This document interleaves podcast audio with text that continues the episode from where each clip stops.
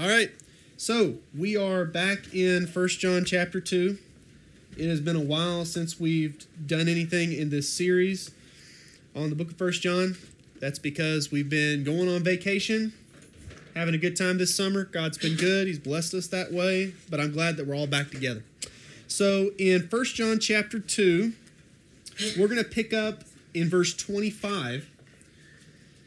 We kind of recapped a lot the last time I preached in First John. We recapped the previous message because I felt like there were some things left out. And so we didn't really get too far into this particular sermon because I needed to cover those other things. So we covered one point. So if you're following along, you're listening to this whenever we put it on our podcast, uh, the first point in the notes, which we will upload if we haven't already done so. I don't know if we already put anything up there. It don't really matter. Yeah, we'll put it up there soon. But anyways, the first point will be maintain and don't deny your worthy labors for God. So we talked about how if you if you downgrade or um, de-estimate what you do for the Lord, if you feel like you're missing something, then you might look elsewhere, and that could open up the door for you to be deceived by false doctrine.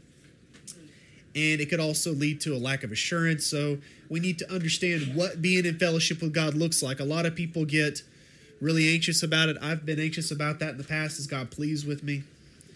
And our way of understanding that shouldn't be that of a slave to a master. Of course, I willingly put myself under the sovereignty of the Lord, and I'm a servant, I'm a bondservant of the Lord. But that's not the exclusive analogy in Scripture to describe our relationship with God. We serve the Lord, we serve Him willingly because we're His children. And the adoption of Christians, the regeneration or being born again of Christians, is the most fundamental aspect of our relationship with God, and everything flows from that. And so we need to understand that to be in fellowship with God as children, okay, it's not based on works, okay, it's founded on grace.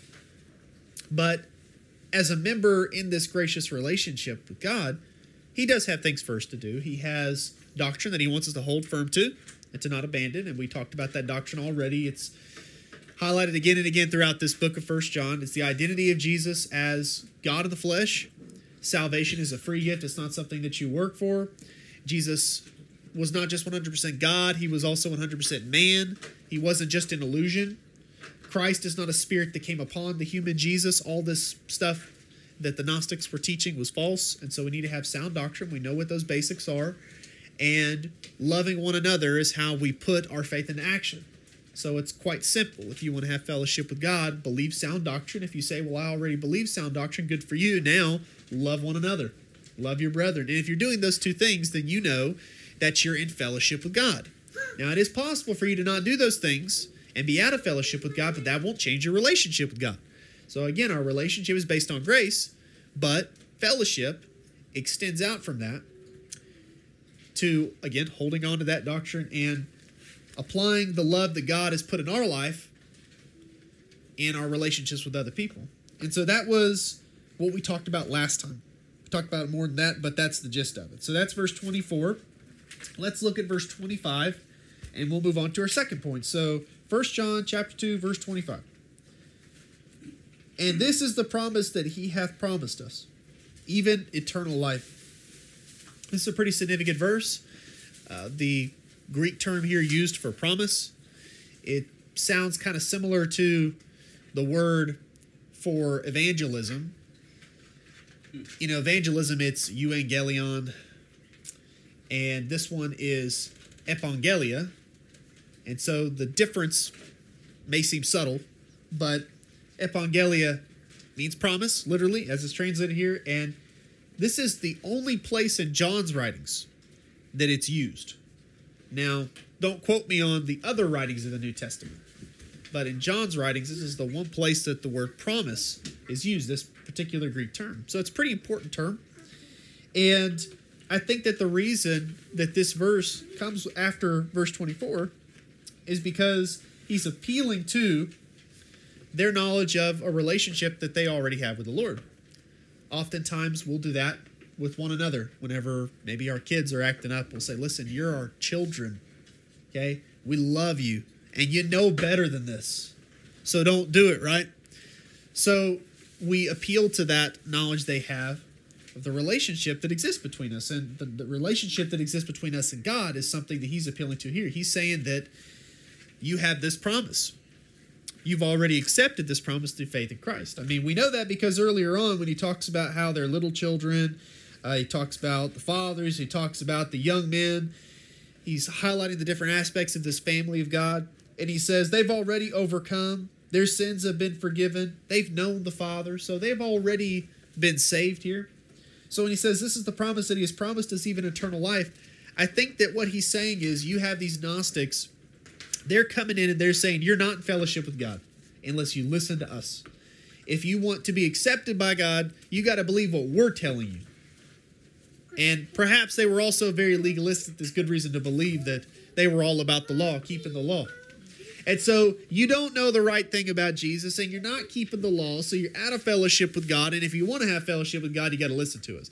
And one of the principal things that they were teaching that John was really bothered by was they denied that Jesus was the Christ in the flesh. So they believed that Jesus, the human, was just a man who had the Christ spirit. So Christ is invisible, intangible, comes upon Jesus, and then leaves Jesus later on at the cross. Say, so he comes on Jesus at baptism, and then he leaves Jesus at the cross. So that's what Gnostics were teaching. It was called Cerinthian Gnosticism because it was taught by a guy named Cerinthus, and apparently Cerinthus lived at the same time as the Apostle John.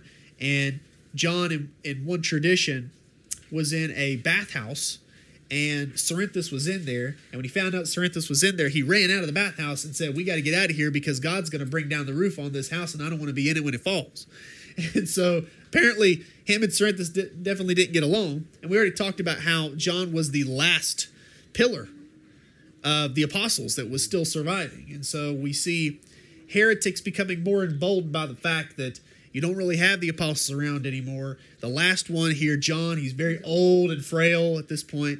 But uh, John is spending these last years of his ministry to whip out some really powerful writing here. And so he's warning the people that uh, this lie that's coming may sound similar to what you've heard. You know, they use the same jargon. They talk about Jesus, they talk about Christ, they talk about Messiah, uh, they talk about holiness. They might seem like they're not pagan, they're not heathen, but they're theologically bankrupt.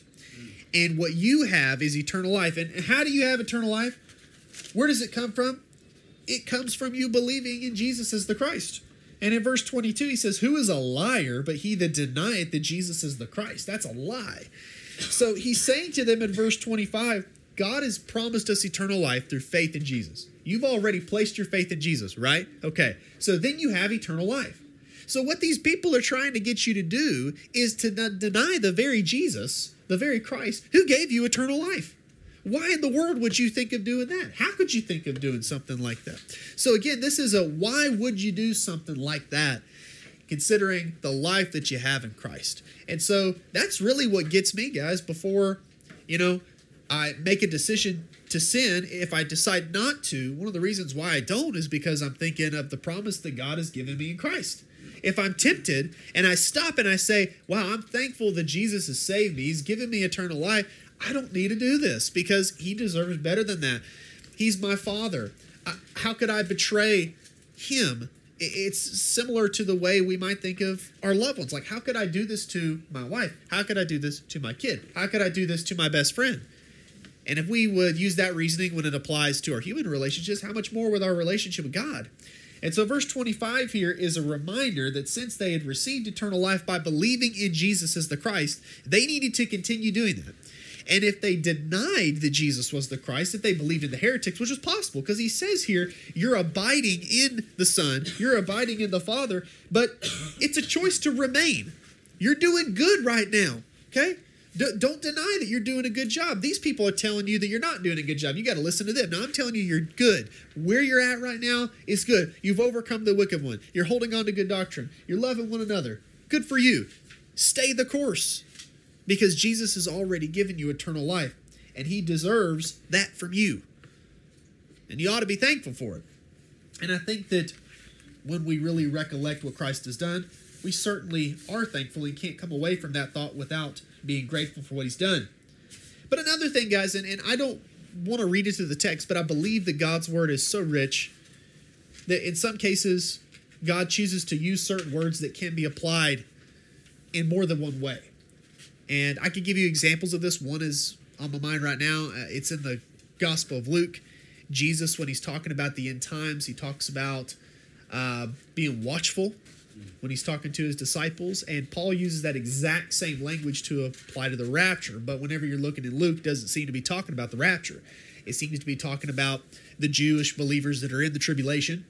And they need to be watchful. They need to not buy into the lies that the Antichrists are going to spew, because there will be many Antichrists all under the head of that, you know, chief one, the beast. Lots of false prophets. And so he tells them to watch and to persevere, so that way they will survive to the end of the tribulation. And when Jesus comes back, he will reward them for their faithful perseverance. And so that's how it's used in Luke, but the same terminology is used in Paul, and it's used differently. Uh, but I can't help but wonder when Jesus wrote those words, or rather, when he spoke them, and they were later written down. But whenever those words were first communicated to the disciples, that Jesus, who inspired Scripture, who wrote it down because he's God, if he knew that it's going to apply in different ways depending on who you are. If you're a member of the church, when you're listening to Paul, being watchful, okay, means being faithful because the rapture could happen at any moment. And when he takes you up, you want to stand before him confidently and not ashamed. But when he's talking to these Jewish believers who are not going to be awake when the rapture happens, okay, spiritually speaking, they're not going to be believers. There'll be a great revival following the rapture. When he speaks to those people, that audience, the words have a different meaning because they've already missed the rapture. There's not going to be multiple raptures. If you miss the rapture, you're in for the tribulation. It's going to be seven years long. And so I think that God, in his wisdom and his design, when he gives us scripture, oftentimes there are layers there. And the reason I go into all that is because here, when it talks about eternal life, the promise that we have in eternal life, I don't think it's just limited to getting saved. Obviously, it is. In the sense that when you believe in Jesus, you have eternal life, the promise of God holds true. But doesn't God also promise us more if we are faithful? If we persevere in our faith and we apply that faith in our lives as we love other people. I think that God does offer us life. I think God can only ever offer life to those who are obedient, whether the obedience comes in the form of making that first decision to repent. The rest of the world's, you know, they're thinking a lie, they're believing a lie, they're willfully ignorant the first act of obedience that God enables through the conviction of the Holy Spirit, the drawing of the Holy Spirit, is to simply say yes and say, I believe God. I don't believe the lie. I don't believe Satan. I don't believe the God of this world, the Prince of Darkness. I believe the Word of God. That first act of obedience is what opens up the door to God giving us eternal life. We're born again, we are justified. But do we stop there? No, of course not. We keep going. So I think he's promising abundant life. And I think the only way you can have that abundant life is when you are in fellowship with God. In uh, chapter 1, verse 4, it says, And these things we write unto you that your joy may be full. Isn't that life? And don't we use that word, life or living, often to refer to joy? You ever heard somebody say, Man, this is living? Or that's not living. That's not a good quality of life. Well, it's not a good quality life for a Christian if you're out of fellowship with God, right? And he promises you eternal life. Now, what does eternal mean? Well, it means everlasting, right? It's literally translated that way in John 3.16 in the King James. Sometimes it's everlasting, sometimes like here it's eternal. Uh, so the question is, what's the difference between them? Well, eternal refers to an out of this world life. It refers to God's sphere of existence. I mean, guys, this is above and beyond anything uh, that even the angels have experienced. There's nothing in the Bible that says angels have eternal life. Now, will they live forever? Sure. Will the devil live forever in the lake of fire? In a sense, he's going to continue to exist forever. But do angels have eternal life? Not apparently. Apparently, eternal life is something that the children of God receive. And the angels don't receive adoption, they're not born again.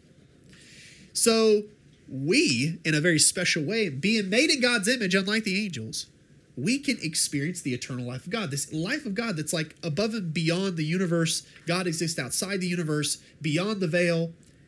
God is this self existent, living being the living God, as he's often called in the Old Testament. And that life, that eternal life stored in him, we partake of that when we're born again. This is, of course, very mystical sounding. It should be, because the Bible's very mysterious. It really is, because we're talking about a supernatural God. So it is talking about life from above.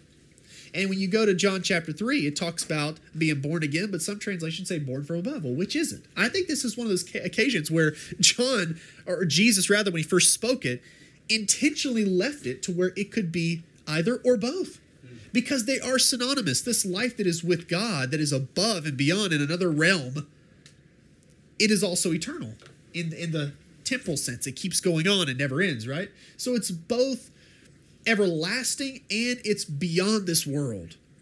And it is everlasting because it's beyond the world. And I know that sounds kind of weird in a way, but it's really exciting and neat when you think about it. But this life that we have of God that is unique and that's supernatural, that even angels can't participate in, animals don't participate in it, and unbelievers don't participate in it, we can experience that through fellowship with God. And that's why in verse 4 he wrote this book for our joy and, of course, for our future reward, which we'll get to more in uh, verse 28. But I do want to read from Second John, verse 8. If you want to point someone out a verse that teaches rewards doctrine clearly, like the clearest verse in the Bible about rewards that I can think of, is probably Second John 8. And it says this Look to yourselves, that we lose not those things which we have wrought, but that we receive a full reward. Notice wrought. Wrought means work, investment. Okay, it's like y'all putting so much work into your art, your pottery. Not for a while. Okay, but what ha- what happened whenever uh, your kiln got too hot? Yeah. Right, you lost some work that you wrought, right? Bummer. Yeah, it was a bummer. So what John's saying here is, look to yourselves so that way you don't lose that which you've wrought, but that you receive a full reward. And he's saying, me too. He said, we. He said, we too. I mean, even Paul, guys, it's so encouraging to know that uh, they were not like often Roman Catholics portrayed them, the saints, you know, like almost godlike beings that, you know, they're not like that. Paul was a man who said, listen, I'm running the race, okay? I'm running it with much endurance as I can. I'm laying aside those weights but he's saying it's possible that I could be disqualified too. And a lot of people they've wrongfully interpreted that to mean lose salvation. It doesn't mean that at all. He's saying I want the full reward, so I'm leaving behind everything. Y'all come with me because I'm running. I'm going. Okay, and I don't want y'all to be behind me. I want y'all to be alongside me as we run this race together. So John is saying, look, we are all as Christians. We're in God's family, and those that he was writing to were doing well but look to yourselves that you don't lose all the hard work that you've invested in God so far. So continue with God, remain in God, and you do that again. As I've already said, keeping it simple, sound doctrine, loving one another. Now, the point for number two is treasure the unmerited favor that God has shown you. Treasure the unmerited favor that God has shown you. Treasure it. And that is the key to victorious living, I believe. If I'm constantly thankful then every single little thing I do is going to be more enjoyable. Even simple things like drinking a cup of coffee. If I'm thankful that God has saved me from my sins eternally, then all those little things that He sends my way are going to be sweeter because of that. And it's going to show in the way we act towards each other. People are never more nice than when they are happy and thankful. You know, there are people who are like that who maybe normally they're surly difficult to be around. They always seem depressed. Well, then they have a really, really good day. Maybe somebody that they really liked told them that they liked them back. Maybe their relationship is going well. Maybe they're in love. And they're so kind and they're happy. You ever seen those movies where they're like, you know, dancing around, they're giving people flowers? Okay, it's kind of cheesy, but. It's kind of like Ebenezer Scrooge after. Exactly right. Yeah. Something great happened to Ebenezer. And so he just couldn't help being kind to everybody again if we are where we need to be in the Lord's will, experiencing His grace fresh every single day, being thankful, then people are going to say, Why are you so stinking happy? Like, it's almost shameful that anyone could be this happy. Like, you know, it's it's kind of funny though, because people will do, they'll be like, Why do you have a right to be so happy? And you could be like, Well, I'm so happy because God has done this for me. And you know what's funny? Christians should look at you who don't really experience God's grace in a powerful way, guys, sit down right now. Sit. She's doing something. Okay, sorry. Jed, sit down. All right. So, Christians that perhaps they haven't learned the secret of this and they seem oh, so downtrodden and depressed. When you tell them that, man, I'm doing good because God has been good to me, they should look at you and be like, but you've known this for a long time, haven't you? Shouldn't this be old news to you? How could the gospel ever be old news? It should be fresh every day. It's like that movie, God's Not Dead. There's that pastor, and he is just constantly happy. The missionary from Africa.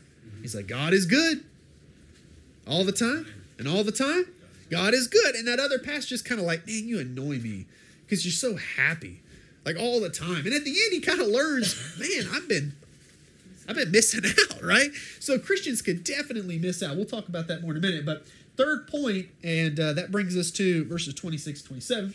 Uh, third point is heed the Spirit's anointing, not the false gnosis of heretics. Gnosis means knowledge. Heed the Spirit's anointing, not the false gnosis of heretics. And so, verse 26, he says, These things have I written unto you concerning them that seduce you. Not that they're successful, but they are attempting to seduce you. They are trying their best to. And in verse 27, a long verse, but a powerful one, But the anointing which ye have received of him abideth in you, and ye need not that any man teach you. But as the same anointing teacheth you of all things, and is truth, and is no lie, and even as it hath taught you, you shall abide in him. Now, this anointing is obviously referring to the Holy Spirit. When it says teach you all things, that reminds us of John 16, when Jesus says, When I send the Comforter, the Counselor, he will guide you into all truth. He will teach you uh, of things that I've, or remind you of things that I have said. He will teach you of things to come. He will teach you all things. Okay, so John is applying this concept to all Christians. So, in an obviously special way, God, when He poured out the Spirit upon the disciples, they were indwelt no more than we're indwelt, right? We're all indwelt the same, okay? But they received a gift that we don't have, okay? They had the gift of the apostolate. I don't have the gift of the apostolate, okay? God has gifted me with the ability to teach His word. Some people don't have that gift and they're fine with that. They're like, God's given me this gift and this is what I use to honor the Lord. Some people are called to be evangelists. Evangelists don't really stay in one place. Evangelists in the first century would be essentially the same as uh, someone who live or who lives in a different place than where they're from. Okay, they they pick up and they go somewhere else to share the gospel. That's basically missionary. Okay, uh, and some people are called to be pastor missionaries. You know, they'll be a pastor on the field that they're living in now. But point is, the Holy Spirit gives us diverse gifts. And that's the anointing he's referring to here. But here I think it's a little more generalized. He's talking about what they've received. They've received knowledge, they've received the truth. The anointing of the Holy Spirit essentially is what's already been referred to. You've been taught. You've been taught the truth. The Son and the Father are one. You cannot worship the Father unless you worship the Son. The Father's not going to say when you get to heaven, well, at least you worship me. You know, I know you didn't say that my son Jesus was fully God and equal to me, but at least you worship me. You know, I'll set you straight now, but I want you to know that, you know, at least you did something right. That's how some people, I think, maybe think of things. I, there are some ministries, and I hate to even call them that, but uh, they're cultic ministries, and you'll find them online, and they'll talk all about God the Father. He's God, He's absolute God, and they'll say they seem like they're worshiping Him, they're giving Him all the glory that's due Him. But then they take Jesus and say, no, He's not equal to God the Father. He's not equal to Him. And they put Him down lower. And it's like John was writing to those people. If you put Jesus down lower and the Father, he regards that as an insult against him. If you don't glorify the Son, you are not glorifying the Father. And that's what those people are going to find out one day. They're going to say, but, but we only said those things about Jesus. We didn't say those things about you, Father. We didn't say that you were lower. We, we, we estimated you as the highest being in the universe. We worshiped you. You didn't do that of my Son, though, did you? And so that's very important to understand the unity of the Father and the Son. And that's part of the anointing they had received. And they're holding fast to that truth. They're holding fast to the incarnation, Jesus being in the flesh. So they have that anointing. And he says, You need not that any man teach you. These people are telling you that, oh, you need to learn. You need to sit down at our feet, okay? And get some instruction from us because you got it all wrong. He's like, No, you don't need any person to teach you. Now, this isn't saying, Hey, you have the Holy Spirit. You can just go on doing what you want to do, believing what you want to do. No one can say anything to you. Okay, this isn't saying that we are above uh, instruction. It isn't saying that a Christian can't correct another Christian if that Christian is in error. That's not what it's talking about here. He's saying in this particular context, these people, they can't teach you anything. They're the ones that need to be taught. They're the ones that aren't learning. You have the anointing of the Holy Spirit. It's abiding in you, and it teaches you all the things that matter. And it is truth and no lie. And even as it has taught you, ye shall abide in him. So we don't need to look for answers in anything beyond what we've received through the Holy Spirit's testimony in the teaching of the apostles. This is not talking about some uh, subjective mysticism where we can kind of meditate and God will just flow our minds with all these new revelations and and we can just write them down in a book and we can publish them. Back when Jesus calling? back when I was in college, I can remember running into uh, running into uh, a friend who was studying Mormonism in another class, I suppose, and uh, he had actually printed out for me some revelations from some fundamentalist Mormon pastor out west. And this pastor had actually written this stuff out, put it in chapter verse format, and was publishing it and calling it the book of something. I don't know what it was, but it contained prophecies about Japan and, and all this different stuff. But it, it was it was given the veneer of scripture, made it made it look like scripture, but it was just this guy's stuff. That was all it was. Okay? That's not what the anointing of the Holy Spirit means. We, if we just open ourselves up to God, He can just give us all this new information. Not everybody received that gift of the Holy Spirit. Even the apostles, they weren't given every bit of information. The prophets weren't given every bit of information, were they? I bet you you could ask Paul a certain question, you'd say, Buddy, I don't know. But you're an apostle. Yeah, God told me certain things to tell you, but He didn't tell me everything. He told me what I need to know and what I need to share with other people. The prophets didn't know everything. Peter said that. They didn't know the timing. Right. They saw the, the suffering of Christ, the reigning of Christ, but like as far as the timing when it was going to happen, they had a, a vague idea that it wasn't going to happen in their time. But they didn't know for sure when it was going to happen and how it was going to be laid out. I mean, when you take those two concepts, the suffering of Christ and the, the glory of Christ, it's kind of hard to put them together. And so they were kind of confused, but they took that information and they published it. It was God's word because they revealed what God had given them. And so we need to not look beyond Scripture. In fact, in Scripture, uh, 1 Corinthians 4 6, it says, uh, Don't go beyond what is written. Don't go beyond what is written. That's not the whole verse, but that's part of the verse that I want to highlight. Do not go beyond what is written. And this is in the context of human teachers as well. The factions in Corinth. You got Apollos over here. You got Peter. I'm a Peter, and I'm a Apollos, and I'm a Paul. Paul's like, don't be saying that about me. Right, you have some people who are pretentious enough to say, I'm of Christ. You know, to make them sound like, you know, they're better than the others, right? But it, but it was all motivated by this desire to have some exclusive knowledge, exclusive access. And so, not to go beyond what is written is what Paul tells them in 1 Corinthians 4 6. But of course, I don't want to diminish at all the reality, which is taught in Romans eight sixteen, that yes, the Holy Spirit does speak inwardly. It says the Holy Spirit inwardly testifies that we are the sons of God. So I do not deny the Holy Spirit does that. But what I would caution y'all, and I caution myself, and I caution anybody, is that we can only know for sure what the Spirit of God is through the Word of God. That's why in chapter 4, which we will eventually get to, John says, test the spirits. You can know the Spirit of God in a certain way. Now, he talks particularly about cults, and so how to know the difference between what is true and what is a cult. So that's a very particular application of this principle. But the idea is you take what is revealed and you use that to test the Spirit. Anything that goes beyond that cannot be claimed to be inspired and of God. Now, there are certain things that we might permit and say, oh, that's allowed by the scriptures. So there's nothing in the scripture that naysays that, nothing that denies that. So that might be of God, and I'll give you that much. But make sure that you don't say you have to believe this, or else you're outside of God's will, because that's what sometimes happens. You have to believe what I'm saying, because if you don't, then you're outside of God's will, even though what I'm saying is not in the Bible.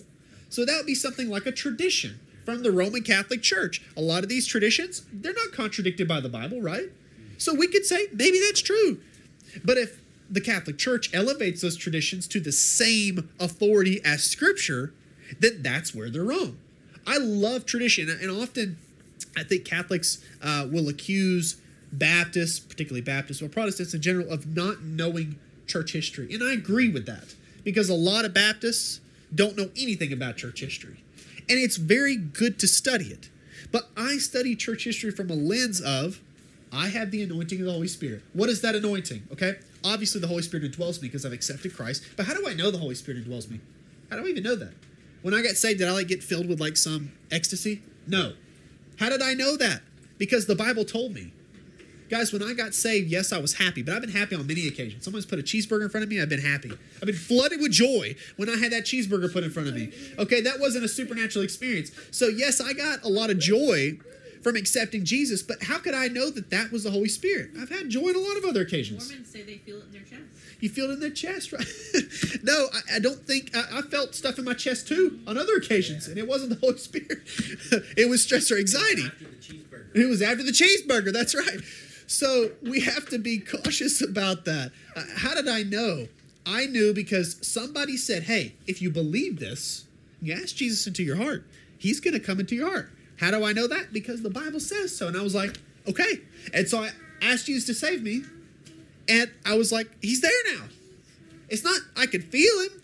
He was there because I believe what the Bible said. So that's the anointing that we're talking about. The Holy Spirit's there, but how do we know he's there? The Bible says so. Now there have been times where I do I do really believe that God has shown up in my life. I've had a hard time. I was depressed. I was anxious. I was in a dark place. And then God spoke to me. It's almost always through His Word, by the way, whether it's something I hear on TV or some something someone shares me or I read it myself. But I did experience a peace that surpasses all understanding. So again, I am not diminishing that inward testimony of the Holy Spirit, but that is confirmation, not proof. What do we base our belief that the Holy Spirit is in our life on? Is it our experiences like that? Or is it something more sure? It's the more sure word that we have in Scripture, the more sure word of prophecy that Peter talks about in 2 Peter 1. That's the sort of thing that we base our faith on. And so our experiences are notoriously unreliable. We must remember that the internal witness of the Holy Spirit to us has to be tested with the written word. Um, I want to read you a quote real quick by R.A. Torrey. I found this book the other day uh, in the store. So far, so good. Um, he's talking about evidence. So, how can you know the truth? So, quote, the Word of God also gives us the faith we need to dispel doubt.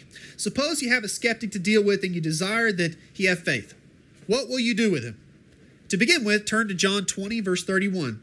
But these are written that you may believe that Jesus is the Christ, the Son of God, and that believing you might believe, sorry, you might have life through his name.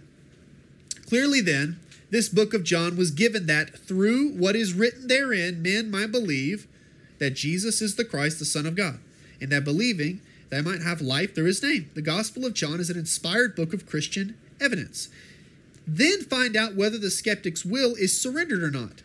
If any man will do his will, he shall know of the doctrine whether it be of God or whether I speak of myself. That's John 7 17. After the will has been surrendered, just say, Take this book and read it thoughtfully and honestly, then come back and tell me the result. The result is absolutely sure. End of quote. So, what Torrey is saying there, and he says, if you keep reading, I've done this with many people. He says, I'll say, read this book. Is your will surrendered? Are you willing to have God teach you, whatever it is? Are you willing to have God teach you? Surrender your will to Him and then read this book, and God will show truth to you. And every single time when that person clearly wanted to know the truth, they came back after reading the Gospel of John and they had stronger faith. Or they had faith for the first time if they were on the fence about it. And I've known people like that. I have talked to students who they came into class and said, I am ready for God to tell me the truth, but I don't know what it is. Show me the truth. I want to know. And by the end of the semester, those people, without fail, they get saved.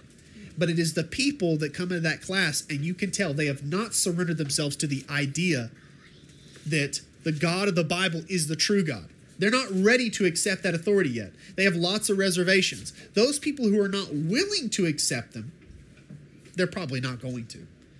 And so, what that means is, guys, the ultimate proof that we have comes from the Holy Spirit speaking that truth to our hearts as we respond to His drawing. I'm more convinced of that than ever. I believe that if someone is shown all the evidence in the world, and I love evidence, and again, it's confirmation. It's like that. Uh, those experiences of joy, right? That I just talked about. That peace that surpasses all understanding. That is confirmation. It assures me. It encourages me. It builds me up in times of need. And I believe God gives us those graces when we need them.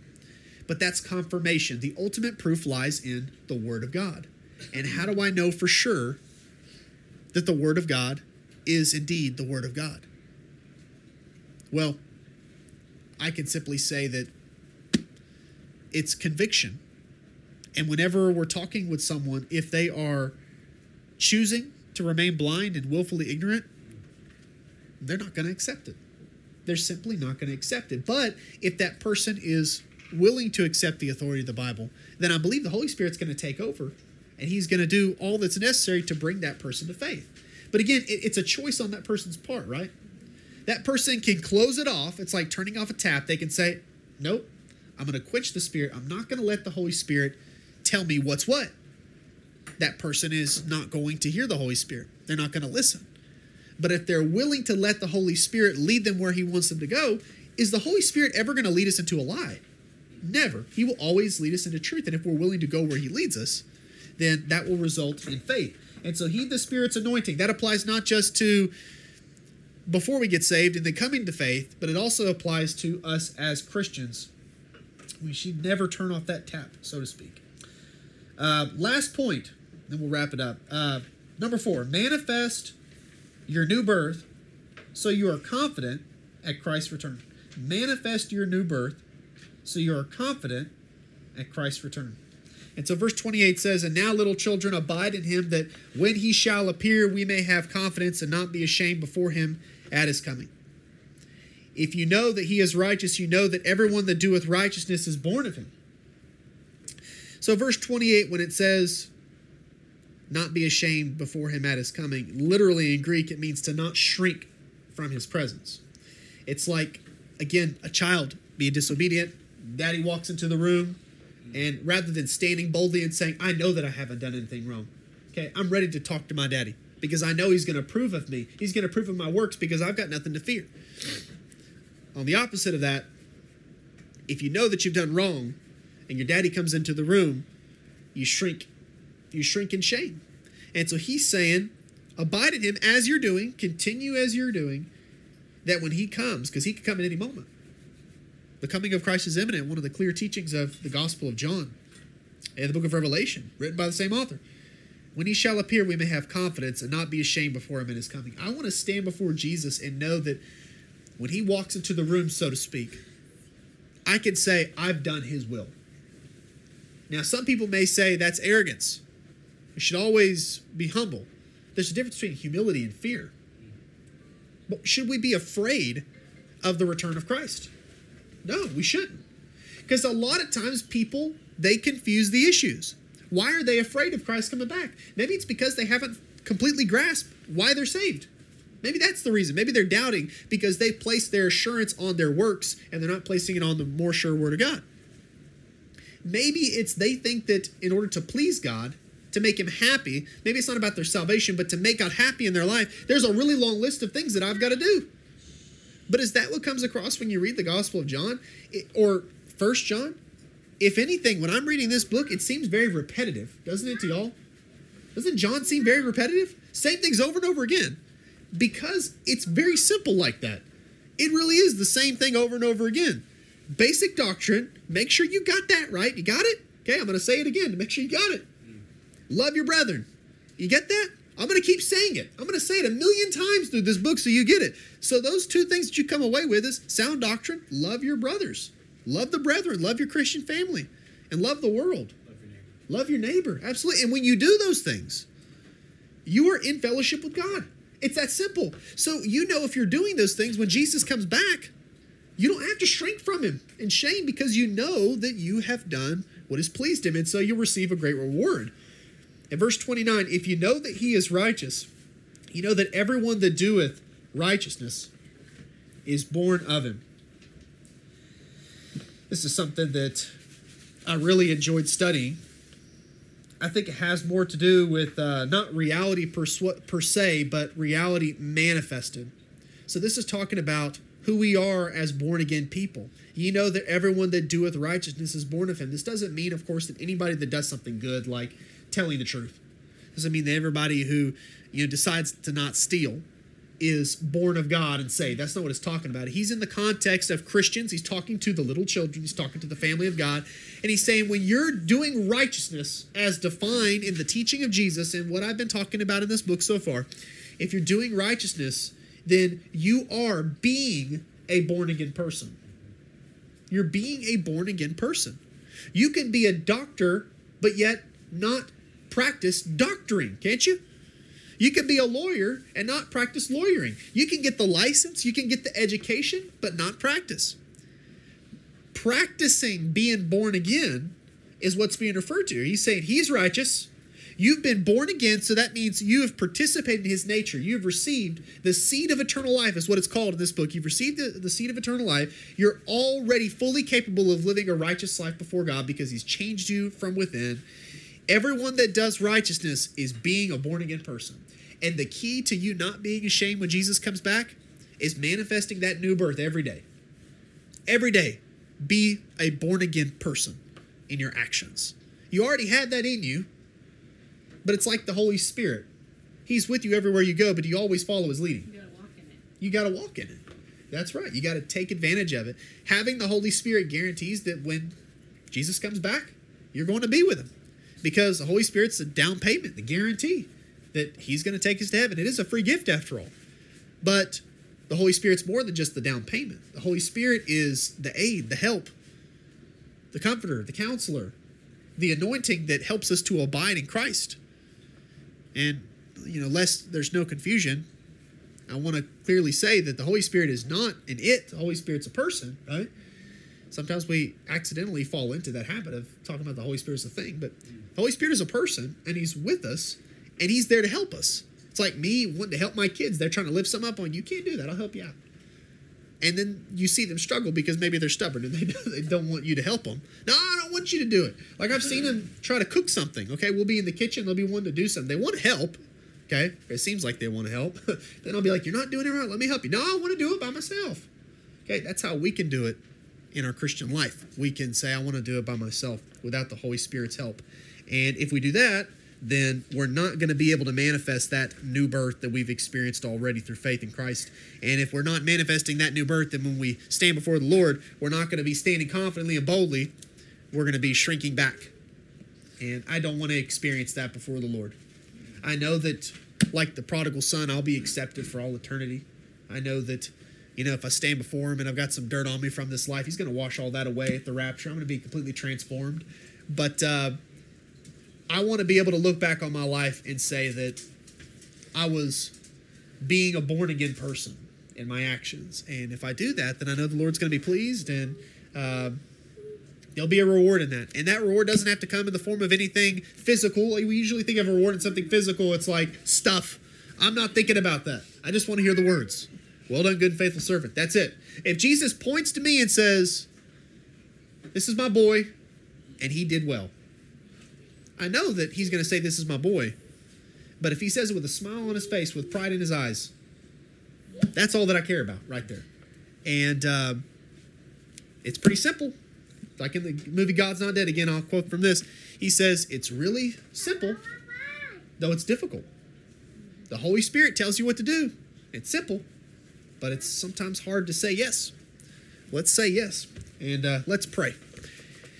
Dear Lord, I thank you so much for all the blessings that you've given me. And I pray, God, that something of what you wanted to communicate today came through in what I said. It's not about me, it's about you. And I pray that we'll all realize that it's not about us as individuals, it's about you and your kingdom and your glory. I'm just so thankful, Lord, you created us and saved us to include us in that plan. But again, be with all the prayer requests that I mentioned earlier. Uh, our hearts go out to all the people that we talked about. And we pray, God, that you will use us to touch those people's lives and to make an impact on them for your name. And uh, we pray, God, that you'll be with us throughout this week. Uh, help us to enjoy the life you've given us, every single blessing that comes our way. And help us, God, to not take those things for granted so we can be thankful and we can be willing as we walk with you. We pray you'll bless this food and help us to have a great time of fellowship. We ask these things in Jesus' name. Amen.